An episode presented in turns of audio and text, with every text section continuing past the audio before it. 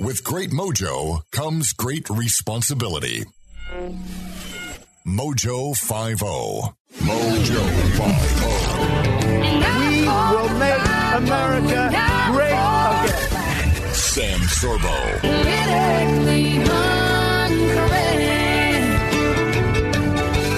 All right, welcome to another edition of the Sam Sorbo Show. I'm going to get right into it because I have a lovely guest uh, sitting with me, waiting to come on. And um, she has been suffering under COVID restrictions, but not in the way you might think. She is a recent graduate of Earlham School of Religion, and she ended up overturning her college's policy for requiring the COVID 19 vaccine. I first heard her on the uh, RFK Defender show, um, Robert Kennedy's Robert Kennedy Jr.'s show, and I reached out to ask her to come on because she is standing up to a lot of backlash for her stance on freedom. I'm welcoming to the show right now, Cait Corrigan. Welcome. Hi, thank you so much, Sam. It's so great to be on the show. Thank you You're- for having Yeah, well, uh, thank you for coming on and for standing strong despite all the backlash that you got. I guess we should just really start right at the beginning. Um, just start with the the beginning of your story because initially your stance was actually not that far off, uh, according to most of the people that you went to school with, right? Definitely, yes, yes. So I uh, got my bachelor's degree in human rights studies at Earlham College. Uh, and then I was in a master's program through Earlham School of Religion, which is a branch of Earlham College. And so for uh, the five years that I was a student there at Earlham College and Earlham School of Religion, I had a religious exemption that was accepted. I've had a long-standing religious exemption in my life. And so um, I came into a difficult situation where my school put out a notice on April 1st saying that they were requiring proof of vaccination status to attend graduation. So I'm graduating. I just graduated from a master's program in peace and social transformation at Earlham School of Religion. And so I came into a very difficult situation where my school was saying, well, now we're requiring this vaccine. And so I basically just let them know of, of my rights and my freedoms underneath Indiana state law, underneath federal law, and underneath the Constitution of the United States of America. Um, and then uh, eventually, my school ended up uh, changing their policy. Um, they changed their entire website from saying that they're requiring proof of COVID uh, vaccine status, they're requiring proof of a negative COVID test, to simply recommending both of these, both the vaccine and the test, which was just wonderful news. I was so happy to go to graduation. Um, so happy that my family would also be able to come. Uh, so that was it was really great. Um, but that To be- to be exciting. clear- Sorry to jump in, but to be clear, is your family uh, has your family had vac- had the shots or had had anything, or are they also taking a religious exemption? Like they're taking a religious. my family have my family has also had um, a longstanding religious exemption to vaccines. So we've all had a, you know a longstanding uh, religious exemption, which has been accepted to multiple schools. I've I'm also I was homeschooled for the majority of my primary education. Um, from third to 12th grade. Um, I did, I was in a, in a semester school, a Quaker semester school for four months in Northern California, which was my first introduction to Quakerism. Um, and I, I, I, I pride myself in in valuing and, and living by the Quaker values, um, which is why I went to Earlham College because of, of the values they stand for. Of Are you Quaker? I am not Quaker. I'm not Quaker. So but, I, but you I respect them because yeah, Earlham is a Quaker school. Yeah. do. Yes. No, I, I strongly believe in finding the inner light of everyone and finding their own light in God and following their truth, their inner truth. And so this whole Was it journey. Richard Nixon was a Quaker, and so was um, Benjamin Franklin was a Quaker.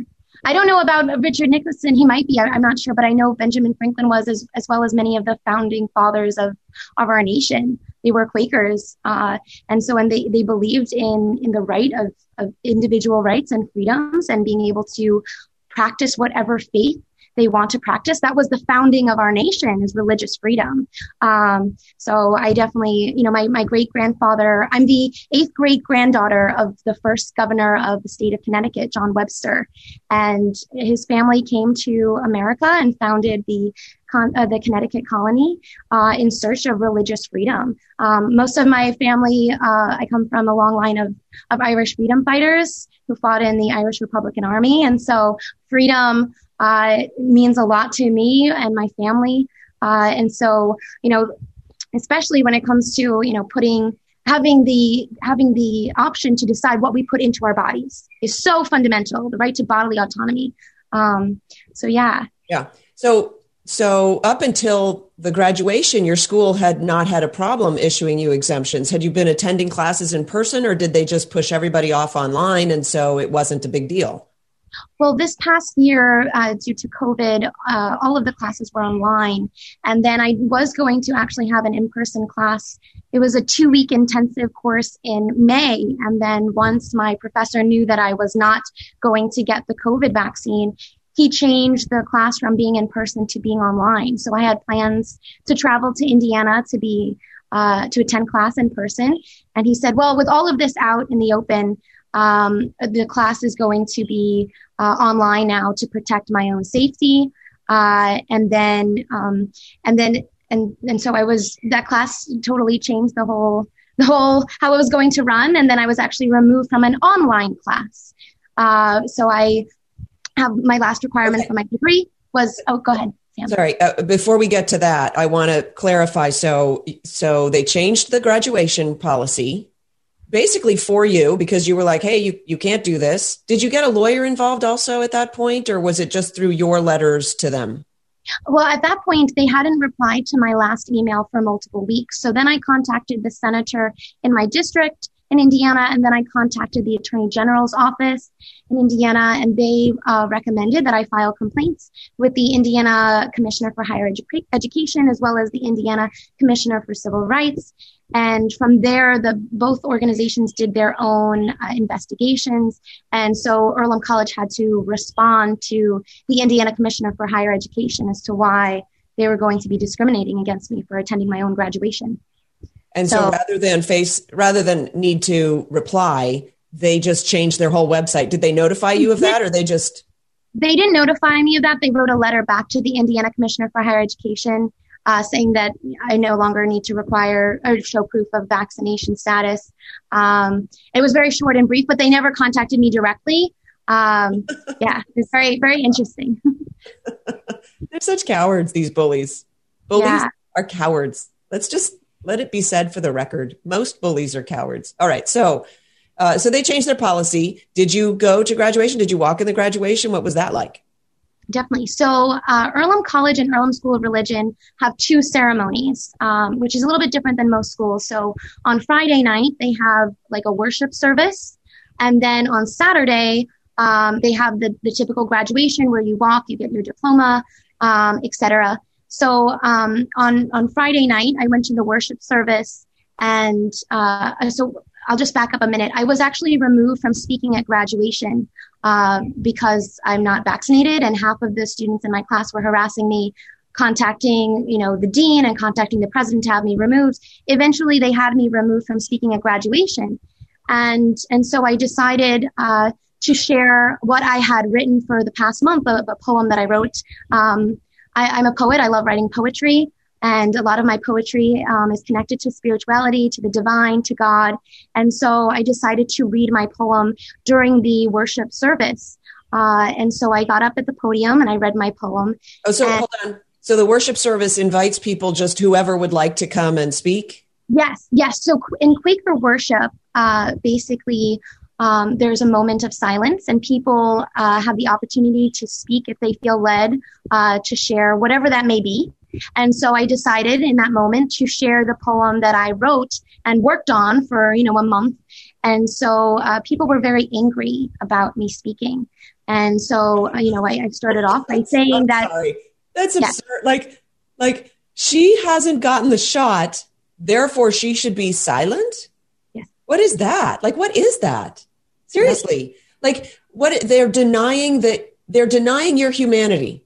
This is a very, very dangerous, it's a very dangerous ideology that we can d- deny a person's humanity in a religious context, in a right. Christian religious context. The other religions do it, but Christianity supposedly doesn't do that. And yet they're denying your humanity by being angered by you even opening your mouth. Yes. Yes, they were very angered. And that's, it goes into this entire culture of canceling people out and censoring them. And we're seeing this constantly, you know, on social media.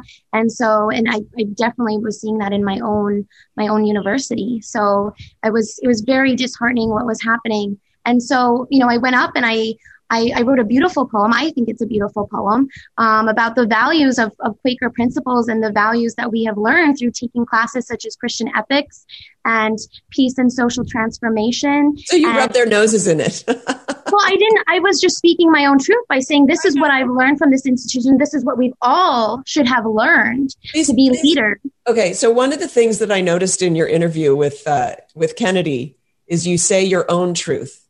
Yes let's just say the truth. It's not yours, it's the.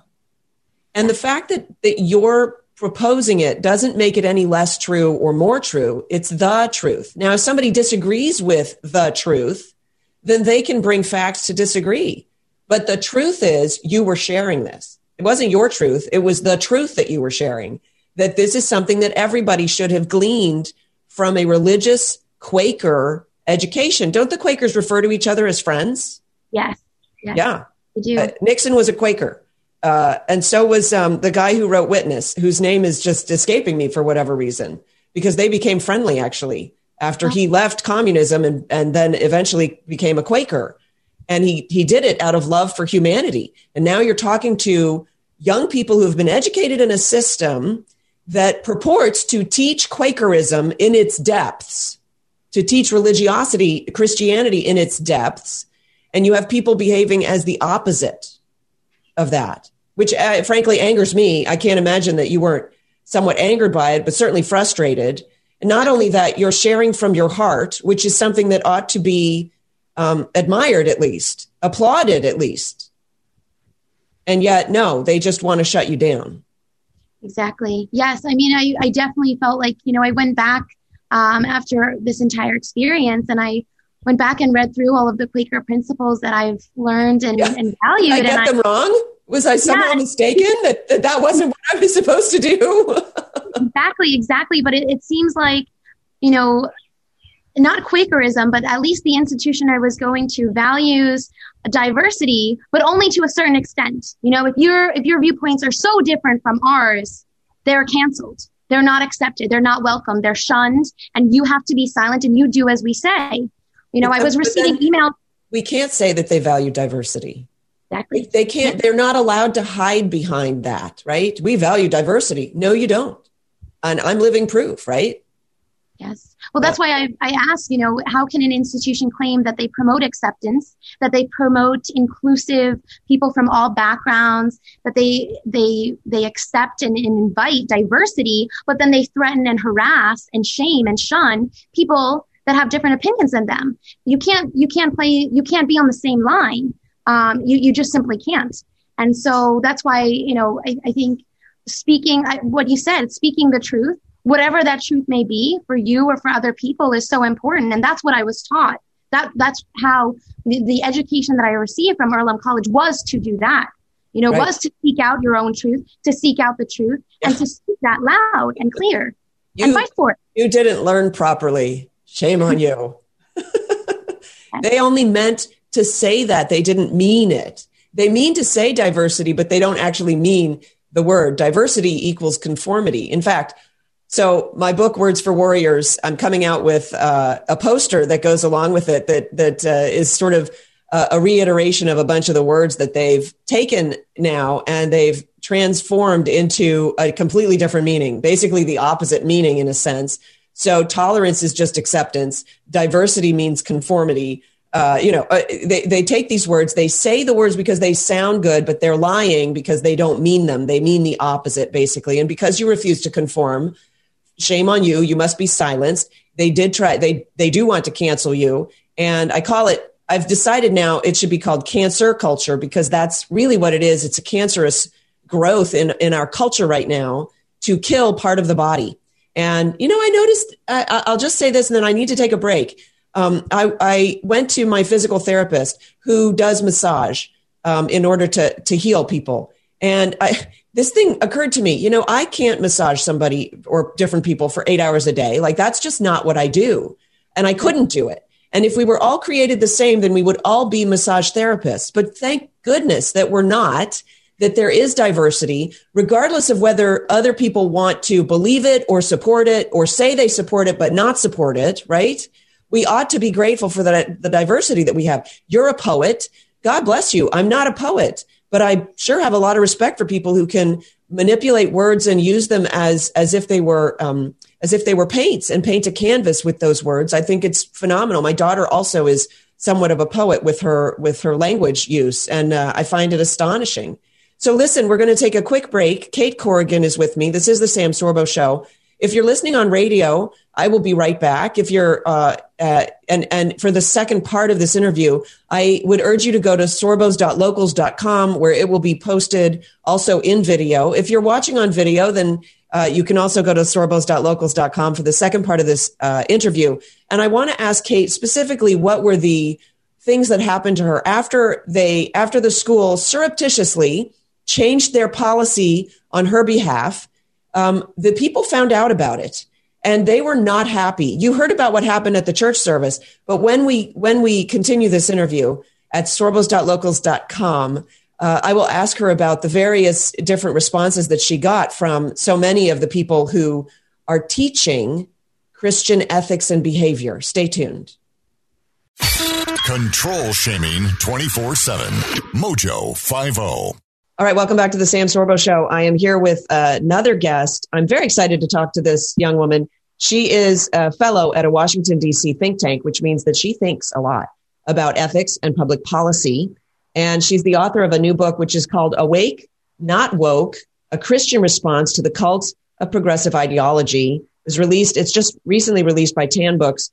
And uh, um, so welcome to the program. Her name is Noelle Mering. Thanks for having me, Sam. Great to be here. There you are. So, first of all, you work at a think tank. Is this is this book an offshoot of some of the work that you've been doing, or is this sort of your own private? I, I, I'm always curious about how books sort of come about for for people.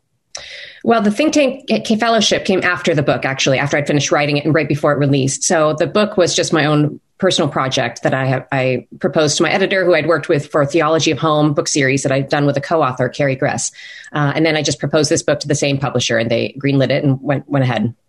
So exciting! All right, so why why this book? Why now? And in fact, I I am seeing a number of this kind of title coming out. Yeah, so I had been writing articles about the woke movement for a couple of years uh, leading up to this, and I just was, got initially interested in it because the I, the it seemed to be for the last few years that things have been escalating and what appeared at first to be an academic issue something that was happening on college campuses that we all could kind of chuckle about with safe spaces and all of that rest uh, was spilling more and more out into the mainstream. And that I think how we, uh, in a way, we dismissed it and thought, well, these kids will leave college and then they'll just kind of grow out of this and real, real life will hit them. However, it seemed like the opposite was happening, where they were leaving college and actually taking control of the levers of uh, power in many institutions. Uh, and the culture was increasingly becoming uh, far more woke. And the interesting part about it to me, especially, was how Christians were responding to this movement. So I started seeing Christian, Catholic, Protestant friends of mine who and, and just uh, and just uh, associates who were increasingly kind of being pulled into it. And I think because it preys on a Christian on Christian concepts to walk with the marginalized and the suffering. Um, but there seems to be to be something very apparently off about it, where it, it, just oftentimes tended to be merciless and a, you know social justice movement that was actually rather unjust in its in the in its in practice. Well, so I, I, just became fascinated by that and how to um, understand the movement as a whole uh, and, and understand it in the context of how Christians should be understanding and responding to it. It's interesting because um, walk with the marginalized.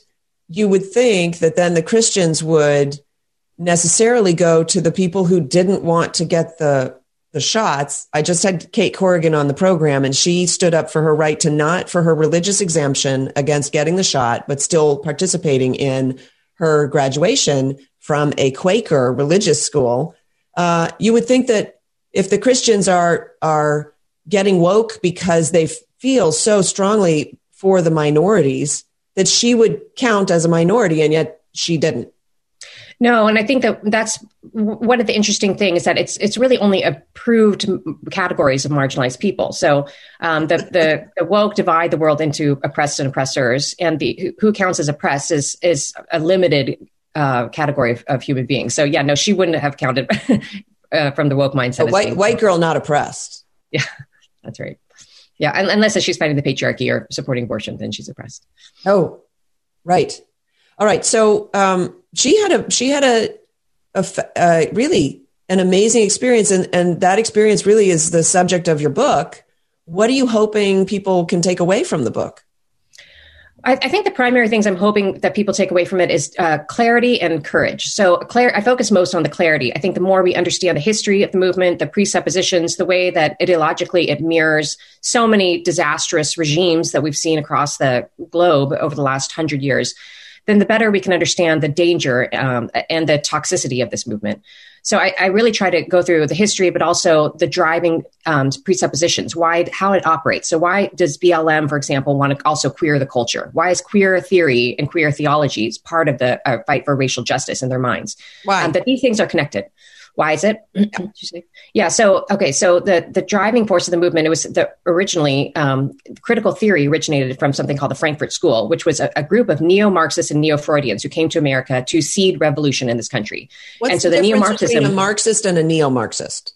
So uh, Marxist was fighting on purely economic terms. He wanted to seize the means of production economically, and he was a materialist. Neo-Marxism was the recognition of the Marxists who said, well, the revolution didn't happen. Why didn't it happen? It was supposed to be inevitable. And so they realized, okay, a few things. A, this is from Lenin. We need an elite intellectual class telling people that they're oppressed. They need to, we, which sounds familiar, right? Um, and, and, then, uh, secondly, we need to broaden the, the revolution from just being the people who are economically oppressed to people who are uh, oppressed based on race, oppressed based on gender, and eventually oppressed, oppressed based on sexuality and transgendered. Um, and so once you make it a cultural revolution, then you can you can infiltrate law, the academy, popular culture, Hollywood, the media, um, all these other channels, and you can create a broader class of division across you know varying groups.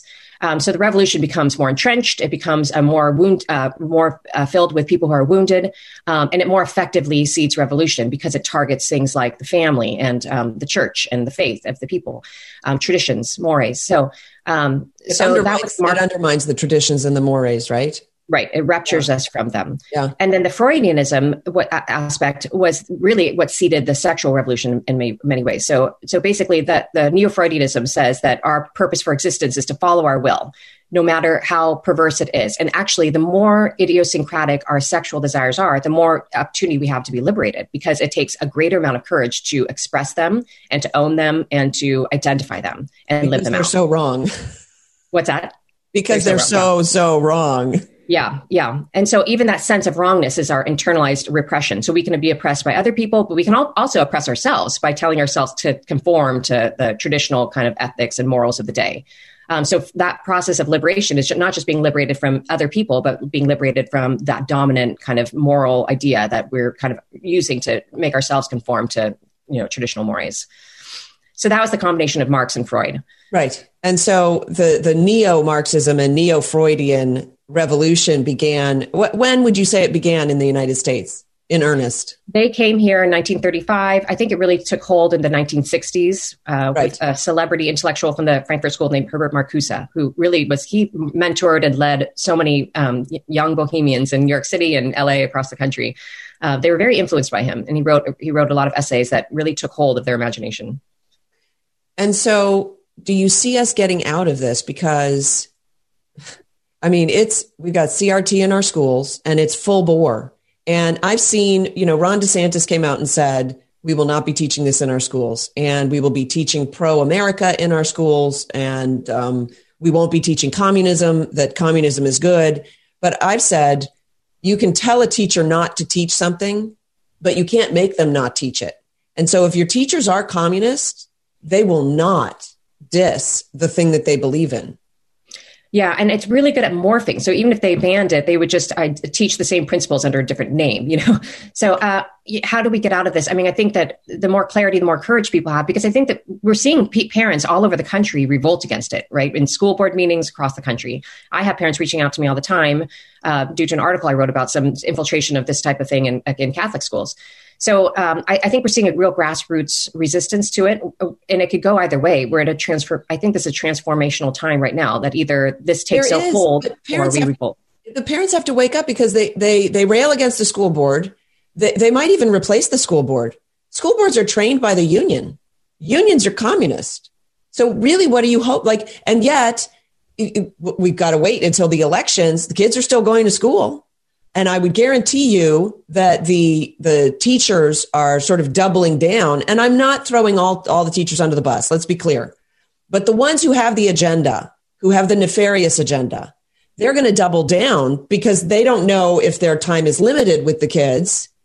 And by the way, it's all in the curriculum anyway. So even if you replace the teachers and you replace the school boards and you replace sort of all of the hu- humankind, which let's face it, it's the humankinds that are really pushing, it's still in the textbooks. How are we going to do that? And then we have to reissue the textbooks or we have to go back to the old textbooks. I mean, what are parents really thinking is going to change in the next four or five years? Yeah, no, I mean, most important. To, yeah, I tend to agree with you. I think it's a poison going into kids, and if your if your school's in, it's it, uh, not is is relentless as you're saying, uh, which many most schools are, then your first duty is to take the poison out, right? And so you got to take your kid out. Um, you've got a homeschool. There's some schools that are great. It's worth moving to go to go to a great school, I think. Um, but yeah, I, I would not I would not send my kid to school teaching this stuff. And by and the way, you can ask the teach. Sorry, go ahead. I don't think that most schools, as you say, are able to be reformed. And and so you, you can ask the teacher. Do you, do you think they'll tell you the truth? Like, no. how do you feel about critical race theory? Oh, terrible. You think they're, how can you tell, you know? And well, you know, I've heard parents say, well, I have a great relationship with my child. My child tells me everything. Guaranteed your child doesn't tell you everything. That's just not the way it works. And if your child knows that you're going to get upset over something, even if it's not going to come down on them, they're not going to want you to get involved. There's a lot of peer pressure in school. Even if the kids are laughing behind their, you know, t- t- tittering behind their, their hands at the teacher saying something that, that they think is wrong, that they're not going to broach that and perhaps incite some sort of outcry. I just, you know, we, I think as Christians, we sort of have too much faith in sort of the system and it's worked for me. And I, I grew up in the system and I'm okay. Um, and and so now that we've sort of covered that, I want to talk to you about the church. Can you address this wokeness that that's pervading the churches now?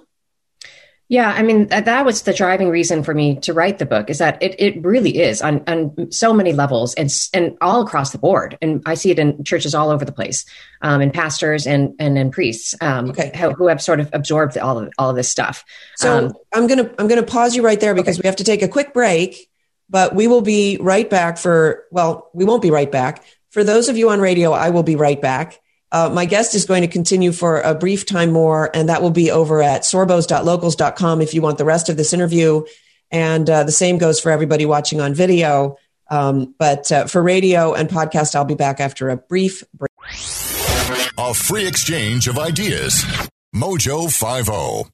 And welcome back to the Sam Sorbo Show. Thanks so much for joining me on mojo50.com or on Spotify or iHeartRadio Google Podcasts, Apple Podcasts, uh, everywhere, basically. I'm so thrilled to be here um, and on YouTube and on Rumble and at locals.com. We're going to talk about Facebook. I've got a lot to talk about. Facebook is now, I don't know if you've seen it. I just saw this come through on Twitter uh, that somebody posted that their friend was sent this message uh, from Facebook, from the higher ups at Facebook. Are you concerned that someone you know is becoming an extremist? That's what the message reads. We care about preventing extremism on Facebook. I thought they were all about diversity. Extremism is diversity. Others in your situation have re- received confidential support. Are you kidding me? And then there's a button that says get support. And I tweeted back, hey, press the button. Like, I want to know what they do. Uh, do they have a little worm that goes into people's brains and sort of cleans that out? Crazy stuff, really. Minneapolis City Council vice president was held hostage by BLM activists until she agreed to their demands. Can you believe that?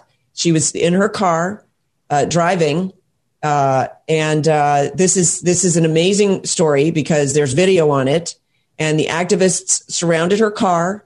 Uh, they wouldn't allow her to leave for 90 minutes, an hour and a half. She finally signed the paper agreeing to their demands. They checked it. They wanted to make sure that she wrote her name, printed it because after she signed it, that may, maybe that wasn't enough. Um, the demand agreement looks like a scrawled hostage note with people's demands written at the top of it. Um, it called for a police accountability commission, dropping all charges against all the protesters, leaving the George Floyd Square alone, and also the, the 2020 protesters. There are 646 protesters, and it called for the resignation of the mayor. So maybe, maybe the mayor will finally weigh in on this. One woman yelled, "We are through asking. We're now we are demanding." which I find so fascinating because my previous guest, Noelle Mering, who's the author of Awake, Not Woke, just brought up this idea that the left is seeking power, even though they have the power. Isn't that fascinating? So they, they still claim that they have no power, but you can see very clearly that they have all the power. The, um, the woman said she was traumatized. She posted on Facebook she was actually uh, verbally berated, attacked, and held hostage against her will by a large group of angry protesters. She said she refused to be bullied and held hostage. No citizen has the right to detain and coerce anyone to do anything. And um, this is really quite the quite the story. They're really getting out of hand. Um, by the way, the city council vice president's name is Andrea Jenkins. Kind of weird because my maiden name is Jenkins. Okay, Brandeis. Brandeis is warning students not to say picnic, rule of thumb, uh, and other things.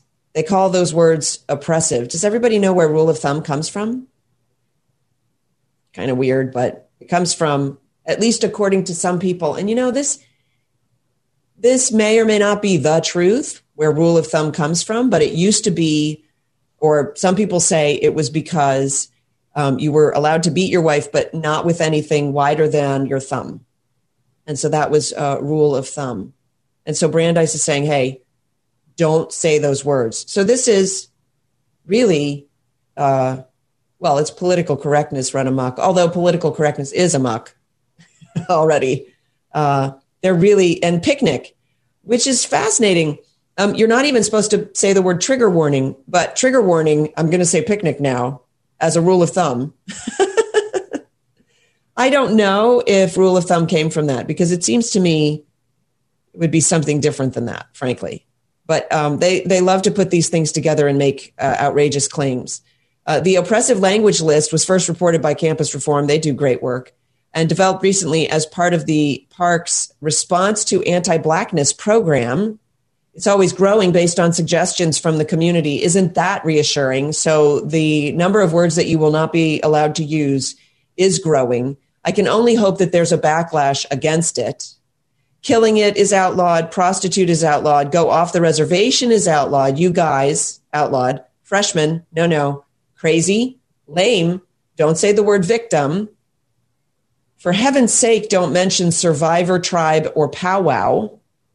Spirit animal is off limits. Mentally ill, that's a no no. Addict, homeless person, disabled person, and we talked about trigger warning. Also, take a stab at. No, no, no, no, no. And then policeman, congressman, and the word insane, even though that's the first word that comes to mind, you may not say that. So they suggested other words. So instead of picnic, use the words outdoor eating we're going on an outdoor eating. It just doesn't have the same ring to it. Rule of thumb, you can replace it with general rule, but it's not a general rule, it's a rule of thumb because it allegedly comes from that old British law. I don't believe it. Uh, when it comes to trigger warning, that's an alert that spoken, written, or recorded material might be alarming to certain people. Their um, alternative that they suggest is uh, content note. That's not quite the same thing. Why? Oh, because the word trigger, they say, has connections to guns for many people. And even the thought of a gun is so offensive to these snowflakes. I bet snowflakes should be in there. It's not, but, um, but it should be. So Elise Stefanik, who's a Republican from Glen Falls, a U.S. representative, she's co-sponsoring a bill called the Campus Free Speech and Restoration Act. She called the list an all out assault on the First Amendment and an example of the far left cancel culture happening in our schools. Well, fair enough. She said the far left's radical overhaul of education is un American. They push so called safe spaces to eliminate diversity of thought critical thinking, and intellectual curiosity and replace it with socialist brainwashing, groupthink, and Marxist ideology, like critical race theory. She said that. Ain't that true? Okay, before I leave you, 10 reasons the 2020 election was the fairest of them all. Isn't that funny? I should have a mirror. Why am I the fairest of them all? I was the 2020 election. I was the fairest election of all. Um, okay, so this is, yes, it's off the Babylon Bee, one of my favorite sites and one of my favorite sources for humor because it makes me laugh. And if you don't subscribe to the Babylon Bee, you can just go to Babylon Bee and subscribe to their newsletters. They're totally free. And then maybe you'll click on some of the links and go over to their articles and they will earn money because they have advertisers. And that's how that works. Uh, so the 2020 election was the free, the fairest of them all because literally everyone says so. Duh. 2020 election couldn't have been rigged because all the people who are cool and smart and not weird, they all say so. You want to look like a weirdo? Ew. Number two, journalists were fair and balanced in assessing the qualities of moderate, kind, decent Joe Biden and of his opponent, Hitler. Thank goodness for the press, it says. Uh, number three, mail in votes were handled by USPS, the most reliable, trustworthy company on the planet. The post office almost never screws up, loses, or delays US mail. It's really quite amazing. Uh, number four, vote counters in Philadelphia and Detroit spent many years practicing how to count before election night, some of them since kindergarten. The election was truly in good hands. Number five, Democrats have never done anything wrong ever. Nope, not ever. Number six, posters and barricades were held up to block people from seeing the unprecedented, blinding levels of vote counting fairness. That's why they blocked the windows. The poll watchers showed up, but their eyeballs would have been burned out by the awe inspiring amount of vote counting integrity. Many lives were saved by the blocking of the counting of the watchers, the blocking of the watchers of the vote counters. And absolutely nobody, nobody was threatened behind a pool house by a chain wielding Biden. I'm sorry, that one made me laugh. Okay, Biden would never do something like that, except that he told us that he did. So that was interesting. Number eight, New York didn't just accidentally count 138,000 ballots, a bizarrely familiar number. Mm-mm, no. Mm-mm. Science has clearly shown that voter fraud is completely impossible and would never happen here especially in New York City, where they're really good at elections. By the way, I am developing to go along with my book a little poster that you can order online. It's almost finished. I'll be posting it pretty soon at my website, samsorbo.com. I'm very excited about it. It's a Words for Warriors poster just for fun because people were asking for it and it is kind of fun. And so it's going to have several words up there of the new groupthink um, uh, lie speak uh, that the that the left has concocted. Oh, I actually like lie speak. Lie speak. Um, number nine, the election turned out exactly how your late great great grandfather would have wanted. This was verified by his vote in the 2020 election. and number 10, the reason that the 2020 election was the fairest election of all time is the Democrat candidate won. And that's perhaps the most important sign of a fair and impartial election. and the evil fascist dictator was voted out of office, which is odd because if he was an evil fascist dictator, he would never have left, left off office voluntarily. But he did. But they don't admit when they're wrong, do they? All right, that's it for me for now, but I will be right back after a quick break. Please stay tuned if you're listening on mojo50.com.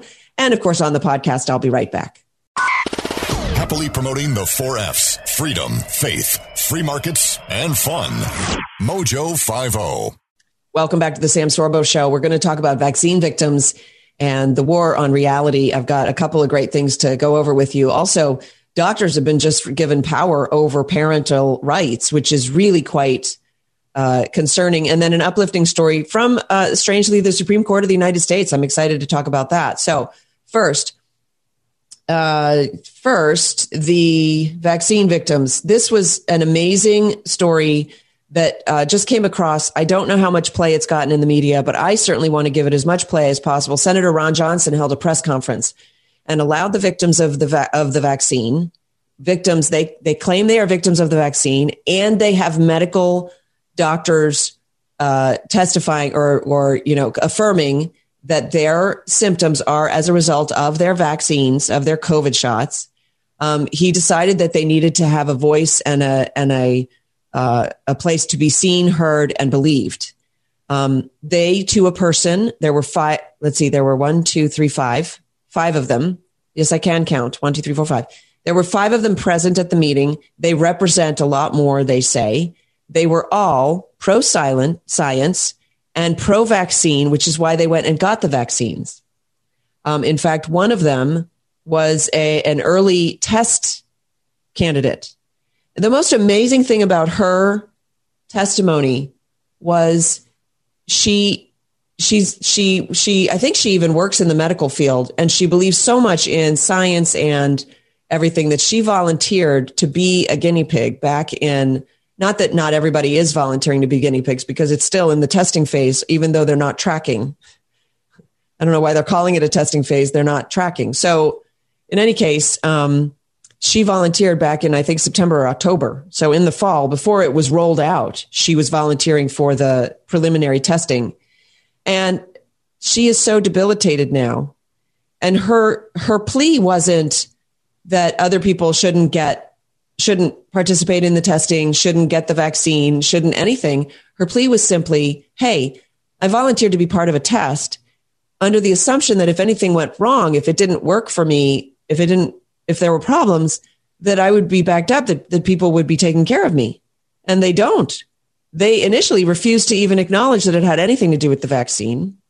She's basically com- completely uh, debilitating. I'm going to go through some of the um, some of the list of the symptoms that these people have. Um, that that it seems like by and large they all had many of these same symptoms. So tingling, blurry vision, brain fog was a big one. Brain fog, like they couldn't hold a thought. Sensitivity to light and sound, the shakes, nausea, neuropathy, loss of control of legs. So uh, several of them were sort of paralyzed from the chest down, um, and they've regained some of it um, they were diagnosed. Uh, they were diagnosed as having anxiety. Like in, they were diagnosed completely separate from the vaccine. Well, you've got some anxiety. Don't worry about it. Um, she said she had internal vi- vibrations. She felt vibrations on her in her insides um, that she couldn't control. She couldn't eat, think. She could barely breathe. One of these uh, one of these victims was saying, and she thought she was dying. So the doctors are denying, some of them weighed in and said that they thought the doctors were denying the effects of the vaccine because they trusted the CDC, and the CDC is being silent on all of this. One of them said that she had a friend who got the vaccine, had such debilitating symptoms, she eventually committed suicide. That would be a COVID death. Like for real. Scary. Uh, she said, This thing takes over your body, and you have no choice but to hold on and hope you can survive. She called them collateral damage of the pandemic. They're the collateral damage. She said when she finally could touch her children, because apparently her skin felt like it was like the tingling and everything was so uh, uncomfortable. She said the touch of my little son's hand no longer feels like it's on fire. Um, she never had the COVID. She got the vaccine. Now she's severely debilitated and sick. She said, We signed up for this trial, and now that problems have occurred, no one is interested. She said the test clinic agreed to pay for her bills, but that she hasn't heard anything from them in months. No, she never, sorry, ever. She never heard a thing from them. So they make these promises and then they refuse to follow up or do, do anything about it. Um, it's a trial, but they're not interested in the results of the trial. That's my problem with it. Uh, they, the doctors initially, for many of them, refused to report it to VAERS, uh, then told them to report it. That's not how VAERS works. Um, according to VAERS, there have been 4,812 deaths. That's according to the virus adverse effects reporting system, um, where apparently, it seems, many of the adverse effects are not being reported. Uh, so I've heard that it's only 1% of the adverse effects that are reported. I've also heard 10%. Uh, if we take 10%, if we say, okay, 10%, that's 40, 48,000 deaths. And that's not even counting all just the adverse effects, people who haven't died, people who are just struggling. Um, I've, I heard a, a story about a young man. Now, young men typically don't don't struggle with COVID. Don't even struggle with it. But even if they did, the adverse effects that we're seeing in young men, specifically, mostly in young men, is myocarditis or pericarditis, which is inflammation of either the heart tissue itself or the tissue surrounding the heart. And uh, this one kid apparently had a heart attack. It's a healthy young kid, 20 years old, or maybe he was 18. Heart attack right after getting the vaccine, the second dose, not the first dose. According to VAERS, 5,000 total deaths over the previous, previous 31 years have resulted from vaccines. But this year alone, from a single vaccine, 4,800. And that does not represent adequately because we don't know yet. We still have people out there struggling.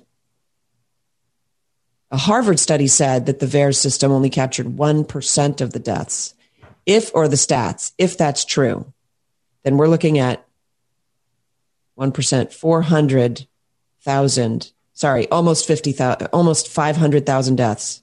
Got to do math in my head, which I frankly love to do. Now, here, I want to compare this for you guys. There's uh, ivermectin and hydro- hydroxychloroquine. Um, ivermectin, two deaths per year. Hydroxychloroquine, 23. And those are prophylactics. Tylenol has 730 deaths a year. Did you know that? I, that was crazy. That's according to VAERS. Remdesivir has at 938 deaths per year. So Senator Johnson said, Hey, listen, I'm an accountant. I don't understand the medical stuff, but I can read numbers and I don't understand why our health agencies have not been paying attention to this stuff. And I'll tell you, I don't understand it either. And YouTube might take this down. It'll be up on locals.com. Go to sorbos.locals.com. It's also going up on Rumble.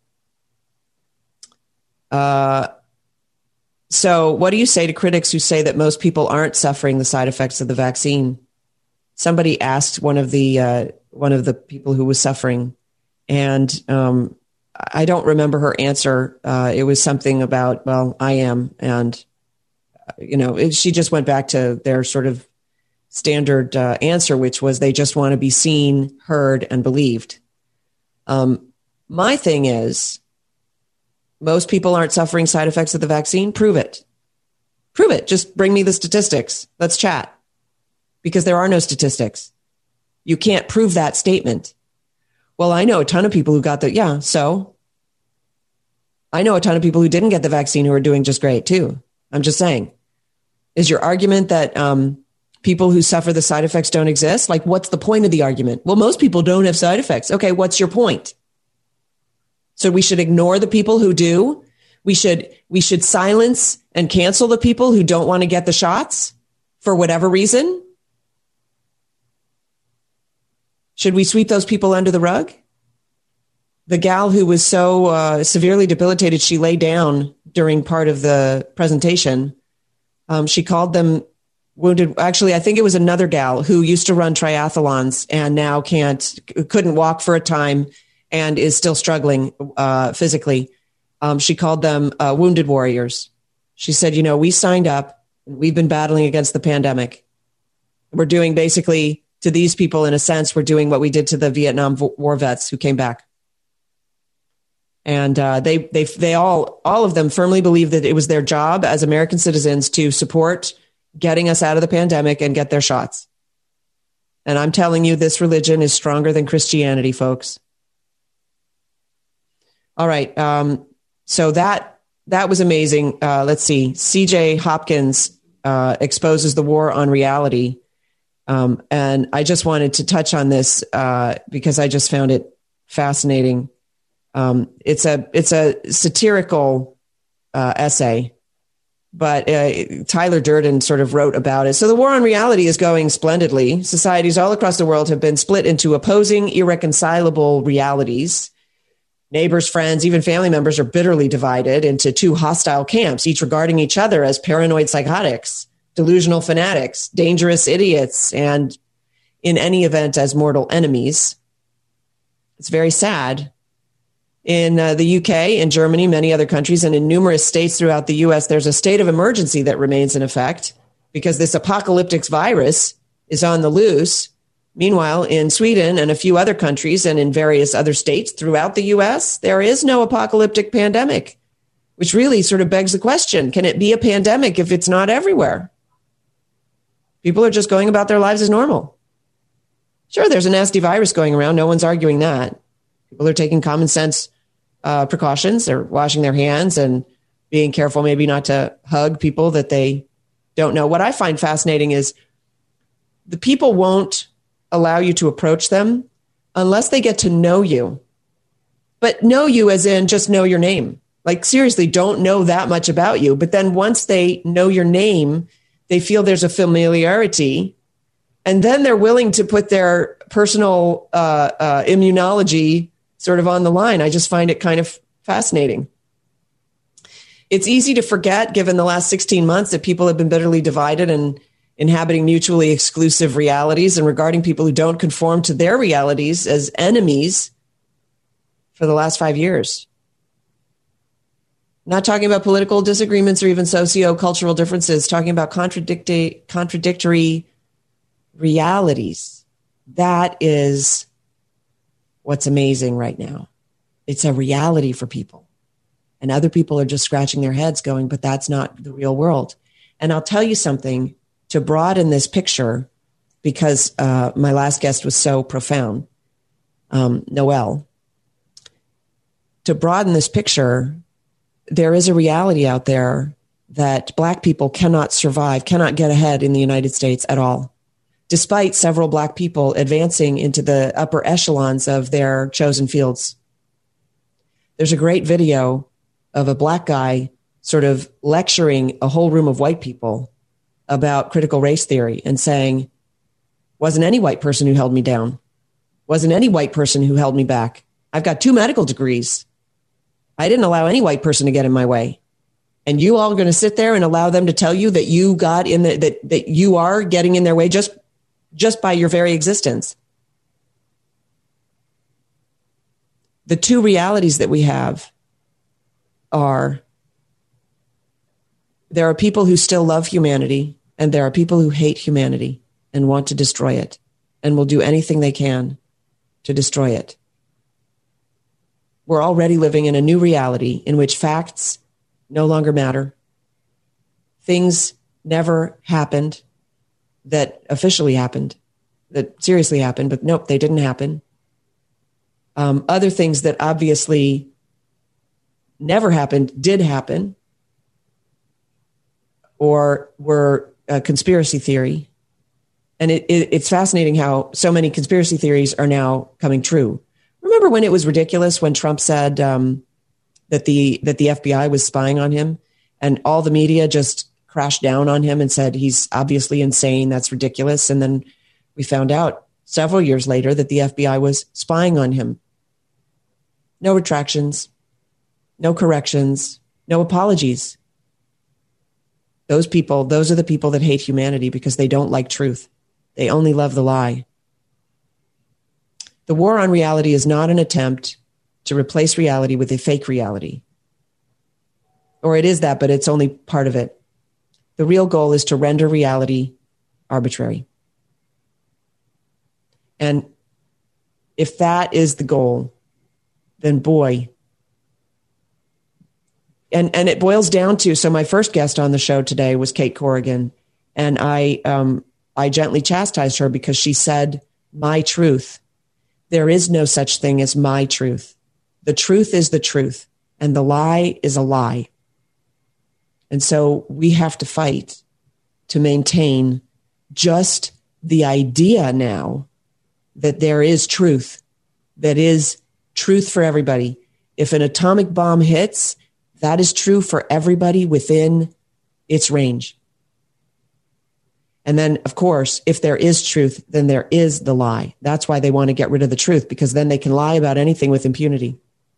All right. Let's see. Before I let you go, SCOTUS sides with a school cheerleader who was suspended. Um, the SCOTUS said the Supreme Court of the United States ruled that the school did, in fact, violate the cheerleader's rights to free speech she issued a Snapchat, uh, which uh, I believe it's it's like a short video and it goes out, but then it disappears. It's destroyed, so it doesn't last. But it was full of f bombs about the school.